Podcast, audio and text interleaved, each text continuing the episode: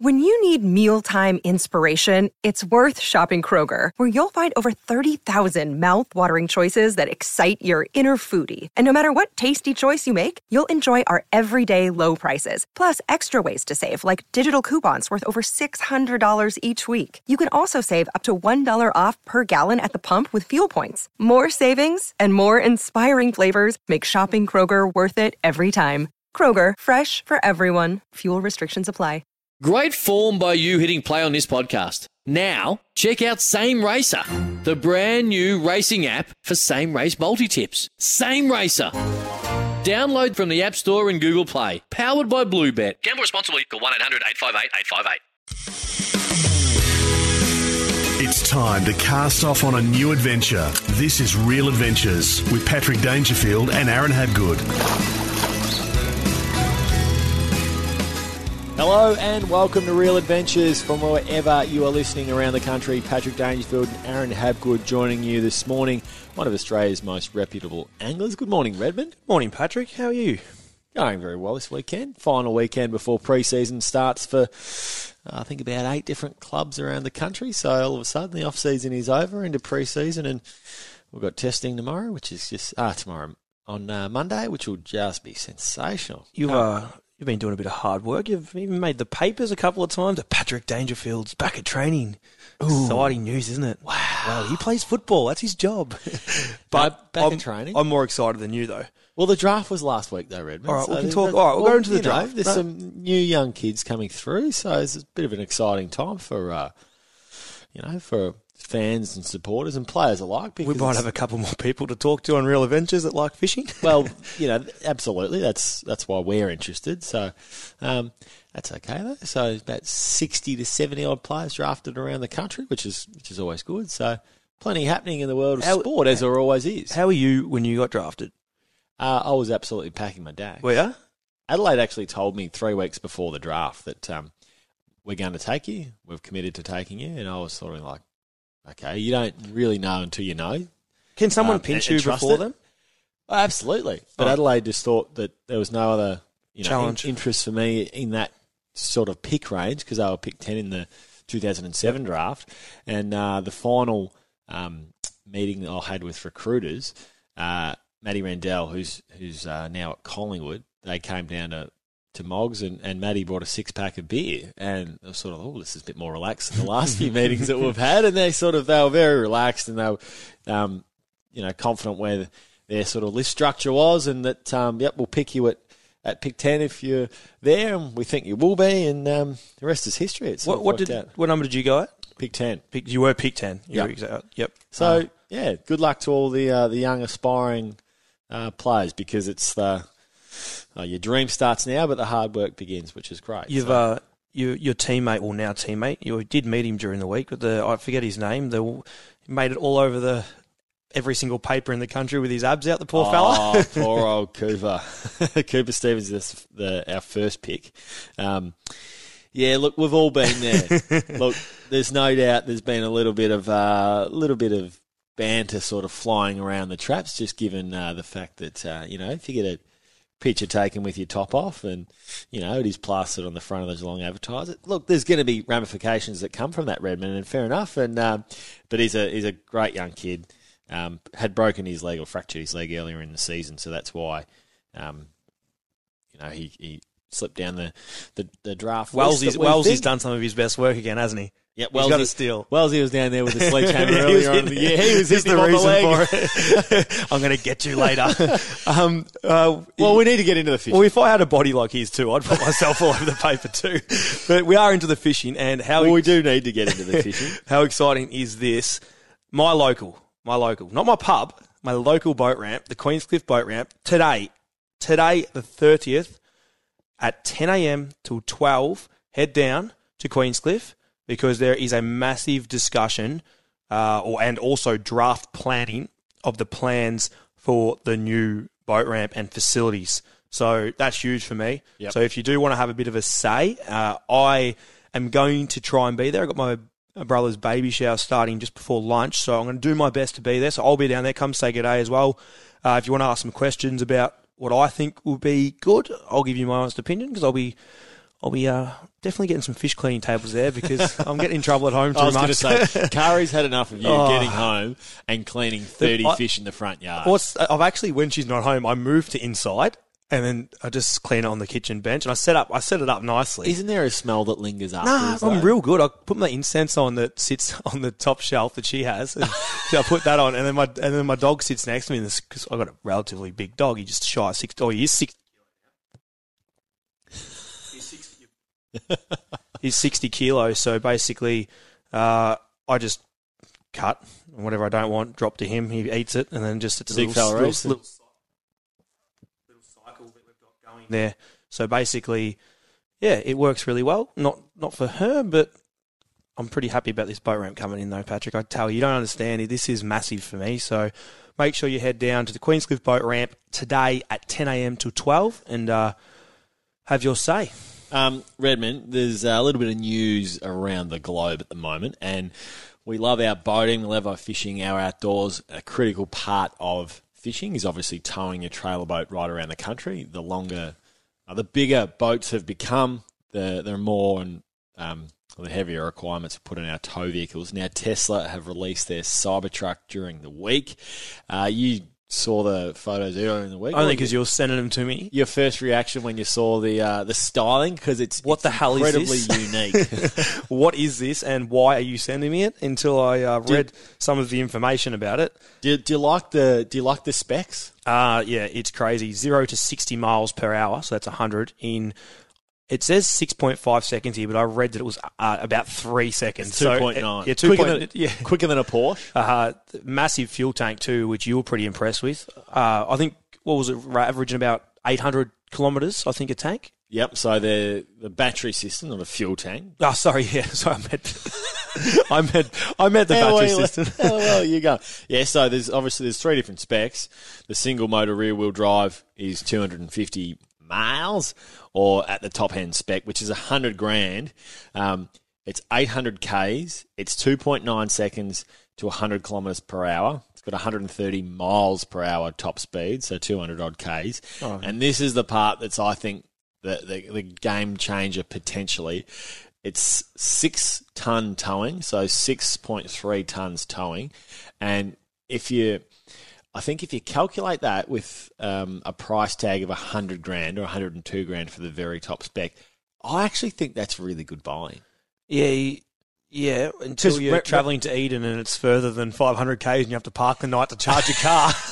Well, charge speeds, yeah. So that's a that's a good point. You, you're going to have to pull over and, and, and I'm not sure. charge up. I'm not sure how long it actually takes to charge up your vehicle. Would it be solar? Could you reckon you could somehow put solar panels to support it? No, too much. Uh, you might, yeah, but I don't know if it's going to charge whilst you're going. Tell Is it- me, tell me what you were telling me though about the F truck, about how it. Well, they did a they did a video uh, with a Ford F one fifty, and they showed the video of the Tesla dragging it up a hill backwards. But I think that I no doubt the Ford F one fifty they used was a, a was a low spec one fifty, far lighter than the uh, the Tesla model they use. So it's not exactly an apples v apples test. So, um, but it, nevertheless, the the EV um, market, the electronic vehicle market, is a fascinating one, and how we're going to see this roll out in our you know, outdoor adventure and fishing space over the next few years is going to be fascinating. We've already seen Torque, Torqeedo really um, put the hammer down when it comes to uh, electric outboard motors. Um, we're obviously seeing it quite prevalent in in vehicles now. So I think it's a pretty exciting time if you're a if you're a um, consumer when it comes to new technology coming out. Uh, also, you speaking about power and a bit of performance is in the fishing world, the bluefin tuna, and we've spoke a lot about these these guys in the past few weeks, especially after the Al McGlashan uh, doco, which was fantastic. Was it the Rolls Royce of the Sea? It is, and how cool is this? Portland, they uh, the tenth of April, two thousand and thirteen. Um, And just on Portland, we're starting to see um, the school tuna Yeah, well, let's summer talk- run yeah, we'll- come through, aren't they? yeah, we are. Aren't We'll talk about this for a sec. Yeah, Sorry to cut you off. No, that's no, it's important because I probably would have forgot it. Uh, the tuna, uh, the tuna of Scotty Gray's been doing some of his work. You know what Scotty's like. He catches fish. He's he's excellent. one of He's the, been the best wreck anglers out there. fantastic, and he's been catching bluefin tuna already of Portland. Now, to put it into perspective for you, um, 20 kilo fish is probably a good fish during our tuna season through the winter, other than the barrels, Pat. Obviously, the barrels are the big guys. But these fish, these summer fish rock up and not only will you catch tuna with, uh, it's not only going to catch tuna when you target them, but also the kingfish hold under them too. So when they're sunning themselves, you're going to get really quality kingfish up to 18, 20 kilo. So there's, if you are chasing the tuna at Portland, they are there now. I'm a bit funny on the kingfish right now. We'll see what Scotty does this week. He'll prove me wrong. They're a nightmare. But uh, well, they're a nightmare with our temperature. How's have you seen the weather prediction for the start of next week? no. Monday, I think Monday, Tuesday, Wednesday is like 14, 15 degrees. A Gale force winds. Perfect preseason starts. you can get you ready for your work for winter. but basically, don't worry about your bloody preseason. Not going to catch fish. but basically, the weather's gone to crap again, which is going to affect the water temp's still cold, Pat, and the snapper sort of they are going good, but they're not what they should be. Yep. Uh, but yeah, tuna rocking up at Portland already. So Julia Percy out the front of the where the shipping, I guess you call it the anchorage, where they anchor their boats. You're only travelling what Pat sometimes two kilometres to find these fish at times. They're not far off. Kingfish get caught off the break wall at Portland, which is amazing land based fishery. That would have to be number one of the number one land based fishing destinations because they catch massive snapper, kingfish, big sharks. I know that when I was down there last, they were getting gummy sharks offered as well. So the Lee are- break wall is one of them. and you are going to follow up on sharks a little later. In we are. Red's tip the old today. Mako shark will be getting spoken about, but this tuna pat, Yes, Vic Fisheries posted it during the week on their uh, Facebook and Instagram sites, and you can follow us on our Real Adventures Facebook page. Redmond. This tag uh, 180 days at Liberty, so it was out there, uh, and then all of a sudden, it's six months after the fish, it popped off. Uh, now, th- this this is the information that's gone into this fish. So I'm just going to read it out quickly. The, it was 106 centimeters long. That's the fork length. It was estimated roughly 22 kilo. Now, this is when it was uh, when it was obviously tagged. Yep, captured. Uh, fight time was 10 minutes and 12 seconds. The processing time to get it back into the water was 2 minutes and 1 seconds. And in water recovery time was only 9 seconds, which is fantastic. And then they go into detail was there seal interaction time, etc., etc. No, there's not. But what I think I found the most interesting was some of the depths this fish went to. So this got the ta satellite tag popped off six months later out in WA, which is crazy from Portland, and that's their migration. They travel up to Indonesia. That's the only known spawning Yeah, ground that, for them. that part's not surprising, but No, that- the depth The- is. the- this depth bit piece is amazing. Max depth was 458 meters deep. So half a kilometre down, this fish has swum, which, considering they they do majority of their work up up in the top part of the water column, and you can surface. see you can see that the proportion time here was uh, a lot of the, during the night time. It was up. It was around that. t- t- Sorry, daytime and nighttime. It was around that twenty meters. Yep. But then during the night, it, it it was always slightly deeper, and then during the day, you could see it actually holds up shallower a bit more. So it's fascinating to it's know crazy. Why, why the fish goes that deep. Like, is was it in- Bruce chasing Is it? it search of food? Like, is it the you know hunting for those cooler water Well, well, go, stop there for a sec. If you look here, Pat. Now, obviously, the, the deeper it goes here. Now, we are looking at the graph, and you can go see this graph for yourself on the Victorian Fisheries website if you do want to have a look at what And we're looking at. really, it's fascinating. Oh, I really thought this is probably. I'm not massively interested in things, am I? So this is. I do enjoy looking at this. Yeah. sometimes. well, this is so cool because you can see going off the water temperatures. Of the time of the year plays a bit of a role, but they're in the in the color range between sort of that 15 to 18, sort of the that orangey to red color. And nearly all of it's between that yellowy orange to red color, isn't it? There's no real which is fifteen to eighteen degrees. yeah, which is the which is cool. So that that there's a temperature that they're feeding. They're, they're obviously doing most They're feeding. It's where the bait fishing is sitting in. So you do look at that as a rec angler and go, all right, these are the, the temperatures that I need to chase Yep. in order to get the best, um, you know, my best chance of actually catching to, fish. to tell you the honest truth, it's it's hard to. Uh, I've just tried to work it out with the barrel bluefin. Now I'm going to hit them up fisheries. I'm going to see if we could satellite tag a barrel that we like that I catch or we, anyone catches, and the fish we catch. Well, sorry, the water temperature when we ca- when we catch these fish is only about 14. So it's a bit cooler than these school fish. But now think about this though: is this now our water temp comes up? These bluefin that are rocking up to us now at Portland that we just spoke about, their temperature is going to be about that 18, 18 degrees as well. So and that's pushing hot on here. And in May, you can see on the chart that that's that water they're in. Now, is it a different run of schoolfish that comes down the coast? I know we could talk about it all day, but I reckon tagging them different times of the year, seeing where they go, which way they go. Maybe they go up the east coast or the west coast. But yeah, I could drag around, drag on too much. Huge episode of Real Adventures coming up. Plenty more to come after the break. You're listening to Real Adventures with Patrick Dangerfield and Aaron Habgood. Welcome back to Real Adventures. It's time for the social club. If you've got a question for Aaron or I, make sure you send it into our Real Adventures Facebook, Instagram, or Twitter pages and join in the conversation. The first question for you, Redmond, is from James Reed. Hey boys, love the show. For snapper fishing offshore, do the tides affect bite times uh, like they do in the bay? Uh, definitely. I think it's uh, probably more important than in the bay because in the bay, you get your sunrise, sunset, sunset bite that I traditionally follow all the time. I don't. Tides are great to fish throughout the day, but I, I tend to fish.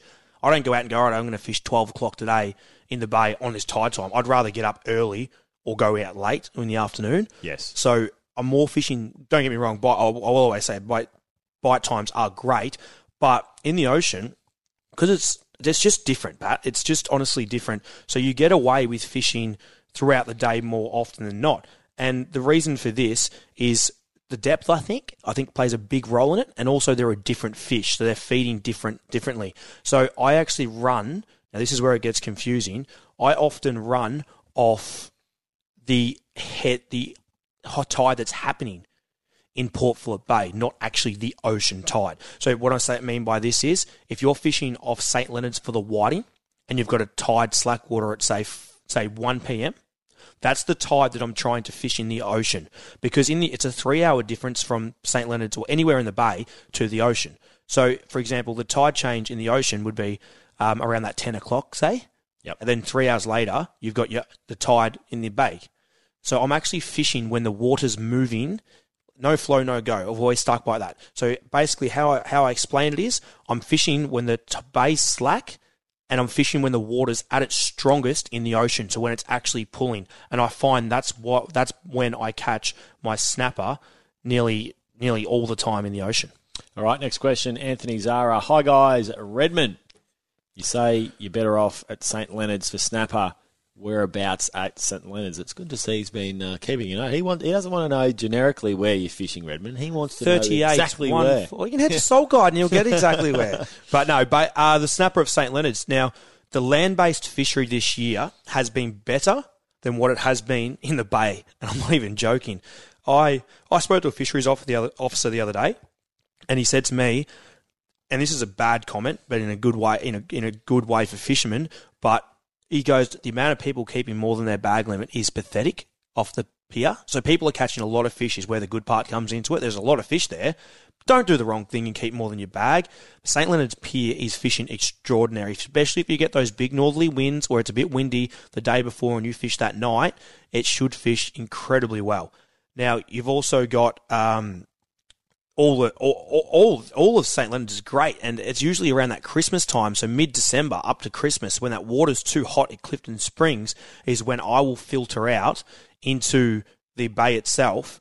Uh, into like outside of Cry Clifton Springs, out into St Leonard's area in that deeper water, fishing that 18 to 20 meters of water, finding that slightly cool water, and I'll just start sounding from the back of the White Lady right up to the wrecks up there, all through those areas. There's ground through there. There's little reefy grounds through there. You just got to do the work to find them. Head to the, like I said, head to Soul Guide and I'll pop you on the fish when I can. But basically, that area out there is full of life.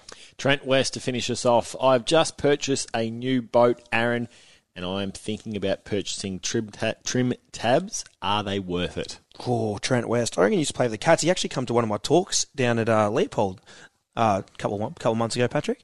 But he uh, buying a new boat with your trim tabs. Might be, might be him, might be another Trent West. You never know. Yeah, could be. He hasn't Uh, said what specific. Yeah, boat that's where is. I'm just going. That's why I'm making noises. Uh, depends on the boat and depends on yourself. If you were to ask me, you know I don't like them. Yep. I just don't like them. I don't like trim tabs that much. Uh, I, I reckon boats are built so well these days we don't necessarily need, need them. them. They, they pref- if the boat's built as good as they should be, like as good as they are, because boats are fantastic now. Yep. They should perform well. I use trim tabs. But if you're going to go in those crazy conditions, is it mm, worth it? Just I don't know. I fish in some pretty ordinary stuff, and I've never put them down. So the only time I'd use them is if I take the missus and her friend out and we're cruising in the bay and she's got a nice champagne on the side of the boat and we're trolling at 10 knots and the boat's leaning, I might use it then. But I think it comes down to the boat itself. If it is leaning and you do need them to assist you, I know some boats do need them, but if you can, I wouldn't, I'd be trying the boat without them, then going then putting them on as an after sort of package deal that uh, they're probably going to not give you at your local dealer. You've got a question for Aaron or I, make sure you send in your questions to our social club on our Real Adventures Facebook page. Now it's time for our dream boating destinations. Thanks to Club Marine. Insure your boat or jet ski with Club Marine. Call or search Club Marine to find out more. Ask for a PDS to see if this insurance is right for you. Now, Redmond, this is one of your favourite locations that we're talking about in our dream boating destinations this morning, and we're talking about Cape Conran, uh, located roughly 400 kilometres from Melbourne. Uh, it's between Marlo and Bemm River, two beautiful locations. Um, Marlo, obviously, the mouth of the Snowy there, and you've got some incredible fishing. And also, when it comes to offshore fishing, and what we'll see over the next few months, Redmond is obviously the kingfish as the water starts to warm up. Yeah, I- see I've some- heard some couple of sneaky rumours. Oh, what there. did I say that? They're no, there well. I don't know. Are they a good question? in terms of uh, places to stay, obviously you've got Marlo. There's a caravan park there, but um, Cape Conran itself also has a uh, a caravan park, and they've also got units that you can actually stay whilst you're there as well. So there's some beautiful national parks.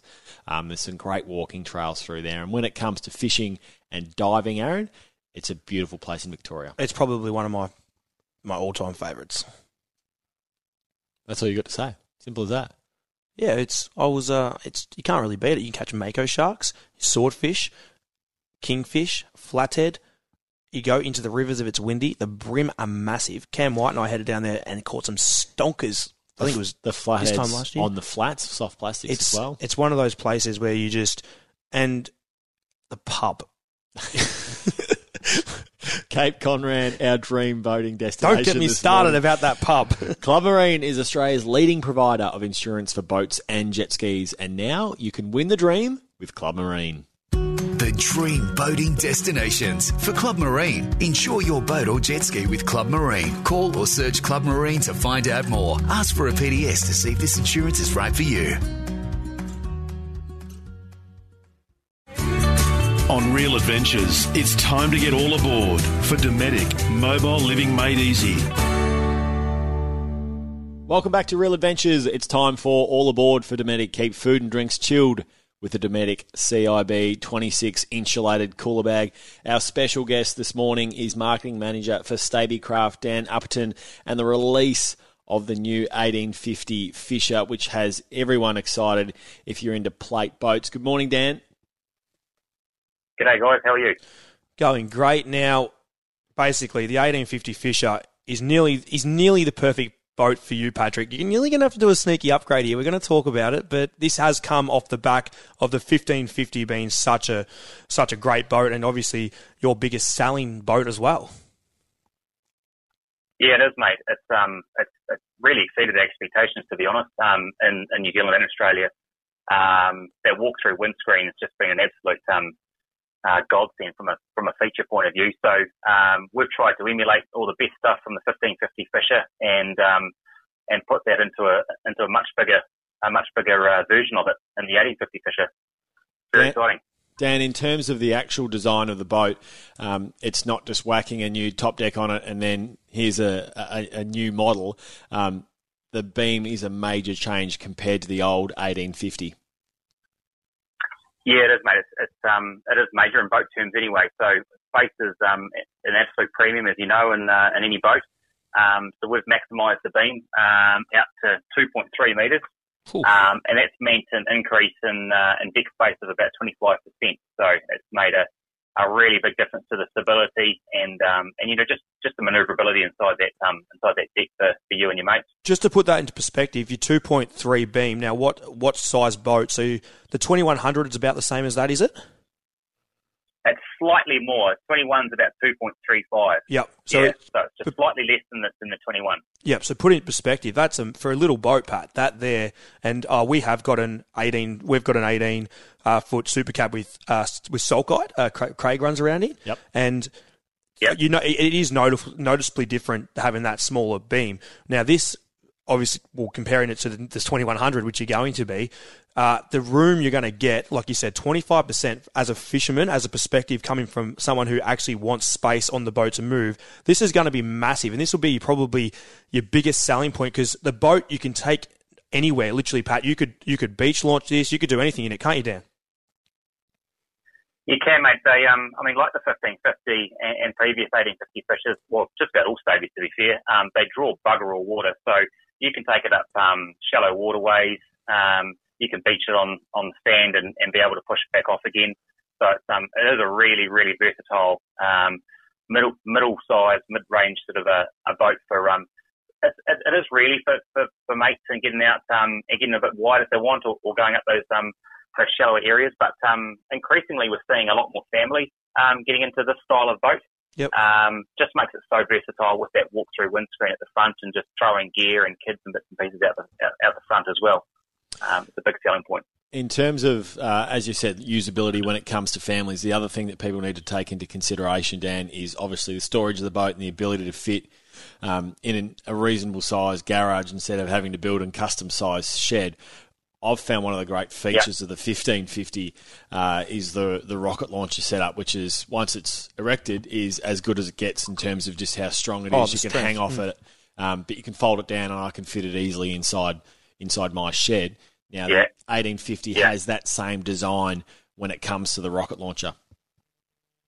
It does, mate. Yeah, it's just um, it's, again, it's just bigger. Um, so bigger. Um, I think we've got uh, I think eight, no, ten rod holders across the top of that thing. Um, uh, so it's the same design. You can fold it down, store it away in your garage.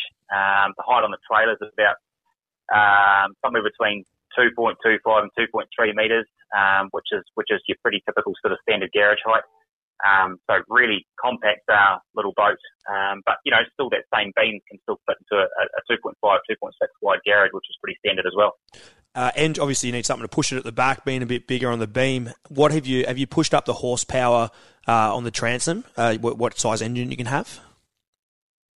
Yep, we've, we've tested it um, uh, right throughout the range, and we recommend about a 90. Um, it can take a 75 if you're just taking yourself and, and, and not too much gear. Like we have tested it, it runs fine with a 75, but um, it can take right up to that 140 horsepower um, as well. So if you are loading it up with um, a few more people and a bit more gear, then it'll it'll take up to 140. You can never never have a t- bit too much power, can you, Patrick? Eh? Dan, just steering slightly away from the 1850. Obviously, one of the things that you've done over the last 12 to 18 months has been um, not reinvigorating because you continue to bring out uh, new models of boats, but you really are continuing uh, to launch new models. How have you found the feedback in regards to the 2250s, the Ultra Cab, and obviously the Centre Cab that was launched? And, and we went through at the boat ramp, and I think Redmond, you fell in love. Yeah, it's um it's been exceptional. Um, we've actually it was it's been a little bit revealing. Like so, we we launched two different styles of boat there with the um with the centre cab and the traditional sort of race back screen, and then we've got the ultra centre cab with the with the more sort of uh pilot house sort of you know commercial look um on that forward racing screen, and and that was really to be fair um targeted at, at a US audience. Um, but we've we've had a real uptake in New Zealand and Australia, so much so that the actual Ultra Cab, the Ford racing screen, has outsold the centre cab um, in all markets. So um, not not by huge, maybe 55, 60 percent compared to the other one, but um, it's been it's been a real revelation, um, and we're sort of starting to see a little bit more acceptance for that style. It's a, it's a very aggressive commercial look, but um, people are really people are really loving it.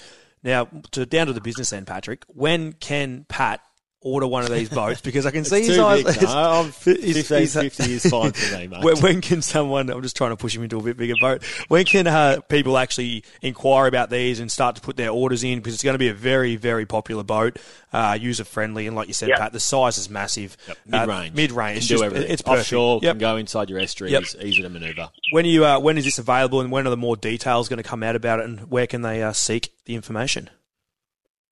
Mate, that's, that's all live now. Um, it's, it's gone live in the last couple of days. Um, we've got more content rolling out to sort of show you the, the uh, pros and, well, there's really no cons in the site, but um, uh, so you can you can inquire at your local dealership. They've got all the information um, with them now. So um, and we've got stock arriving on yards uh, in Australia um, over the coming weeks. Um, so that they're literally um, being built and, and going on the water at the moment. So just ask at your local Stabicraft dealership and they'll be able to uh, sort you out. I know what you'll say, Aaron, when it comes to the cons. It's not as big as the 2100. It's not as big as the 2750. yeah, waiting for Dan to send me 2750 over. yeah. Come on, Hey, Dan. you're never big enough. How, how far away is that new 2750, Dan? Come on. hey, Dan. Thanks for joining us on Yeah. Real Adventures this morning.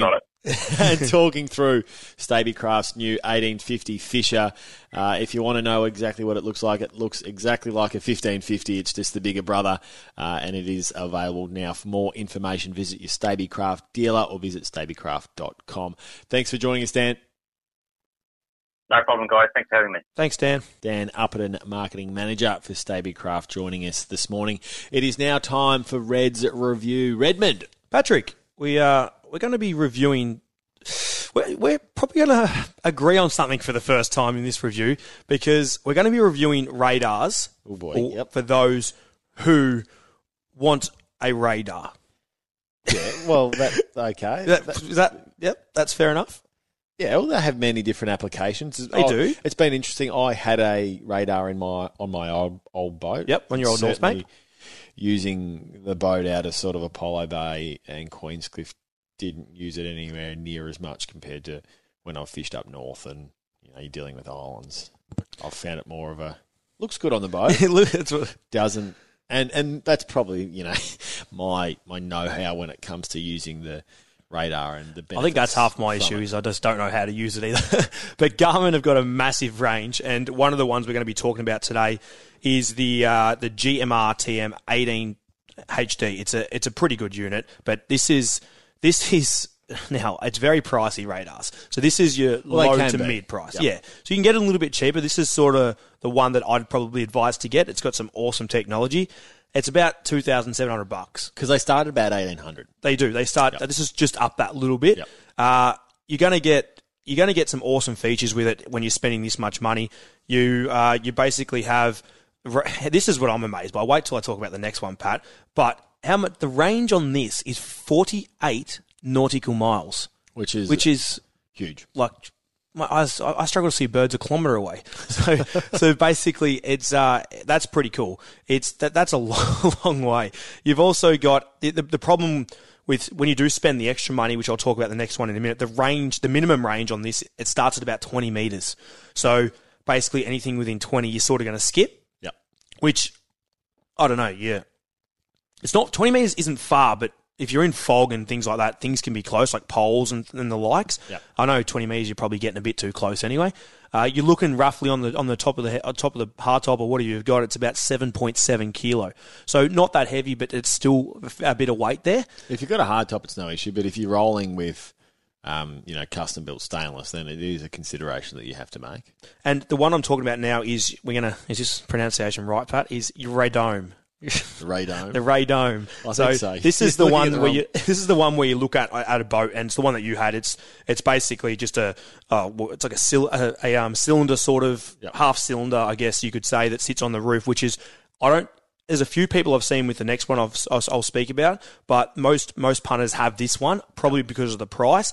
One thing that I use radar for, and you can use it, and this one doesn't come with the uh, with the bird gain. This one doesn't, but you can use it to find birds. So when you are fishing, you can still just because it hasn't got the bird gain function on it, you can still see birds. Any object you can see. So if you're smart enough with using it, you're going to be right. Your next one, which if I just skip my page here, Patrick, your next one is your Fantom GMR.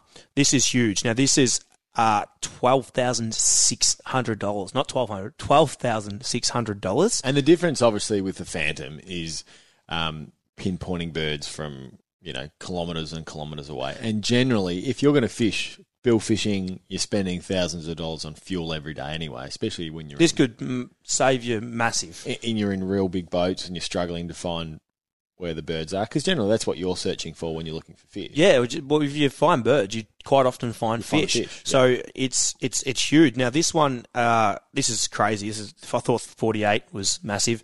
96 nautical mile range. Like the Earth curves that much, doesn't it? How does it even how does it even go that far? So in terms of your everyday punter, Yep. um, Are you recommending a radar to your average angler? Uh, if I was to spend the money on something, I'd pro- to be honest with you, I'd probably get a FLIR camera. Yep. The reason that I mean by this is I've fished nearly every day of my life, to tell you the truth, and I haven't used a radar. I, I probably haven't used it because I've never had one. Uh, there is a purpose for them; they That- do that work. Would, that would make it hard to use. but I've just never gone out and gone, geez, I need to, I need to bloody organise a, a new radar. But Yep. I, and even when I fished with you and yours, I've had it on the boat. Our old charter actually, we used to have it on the boat too. Uh, you get like this one here. It's got your motion scope. It's got your auto bird gain, which is helps you. It actually finds the birds for you, like using its gain. It's got eco trails. It's got all sort of antenna parking positions. And the, to, to tell you honest truth, radar. What one of the biggest benefits for it is if you are out snapper fishing, say tomorrow, you and I are heading out, and you've got radar, and you see someone that you know that's been catching fish, and they're on a dump, you can pinpoint, Pinpoint exactly where they are to the meter, and you can find their dump. That's I haven't done that because I've never had one, but people do it to me. So well, if you if you do struggle to find the fish, then I reckon that's two and a half grand well spent. You can Especially the if lo- the business. Can ping off the locations of, of other anglers, and then away you go. Reg review reviewing radars this morning. Red's tip of the week for New Age caravans. Visit your local New Age caravan dealer today.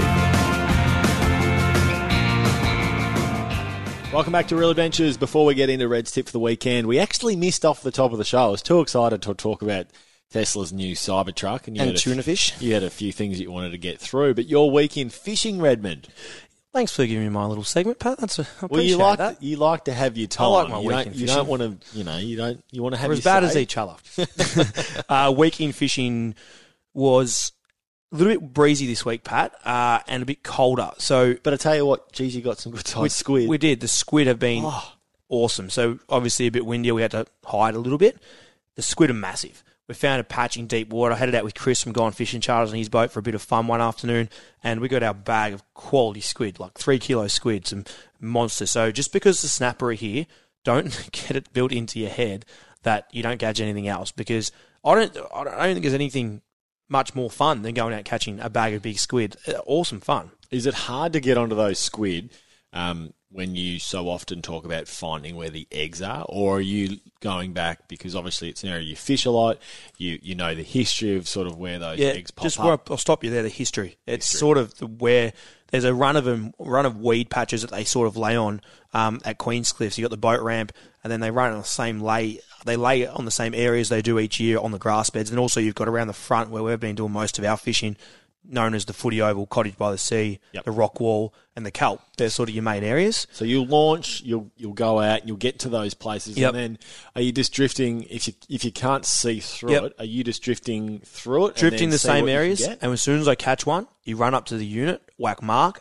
even if you catch one, because a lot of the time, especially if it's a spawner, like it's a big one with marks on its back, pull around, do your drift again, see if you can get a couple more. So it's not it's not all right. I've got a I've got a squid. Bang! I'm going to smack the anchor. No, and then no.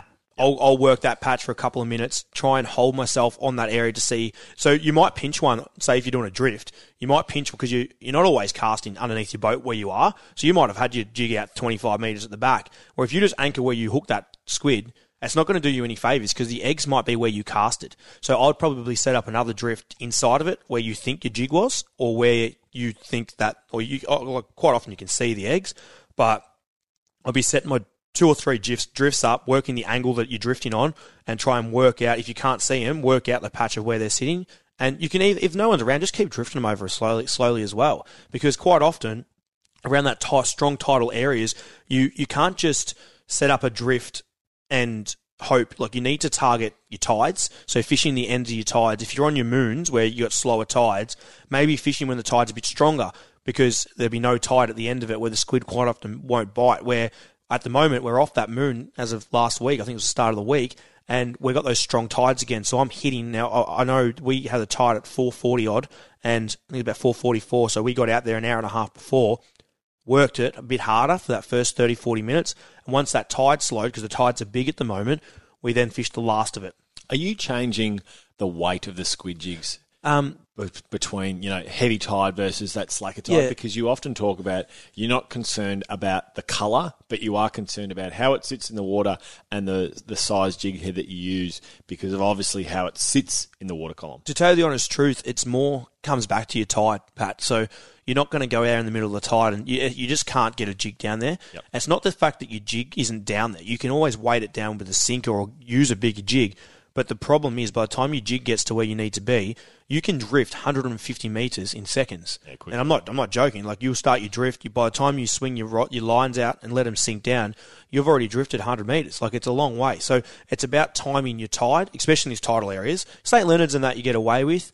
But good news is, Pat, as well, just quickly, the snapper are going well still up the top end of the bay. Clifton Springs come good too. Offshore is out of control. I can't keep a bait in the water from every mark I'm going to, and that's not a joke. And I want to get you onto these fish because they're good fun. Right out to 70 metres of water too, which is exciting, which is a long way to wind up. But the fishing is good. It's starting to heat up. And you're going to talk next week on soft plastics and Yeah, I'm actually and jigs. Oh, which now the water temps come up, I will be targeting soft plastics, uh, fish, sorry, snapper on soft plastics. I do, I always joke around that I don't like it. It's always a joke, but it is good fun.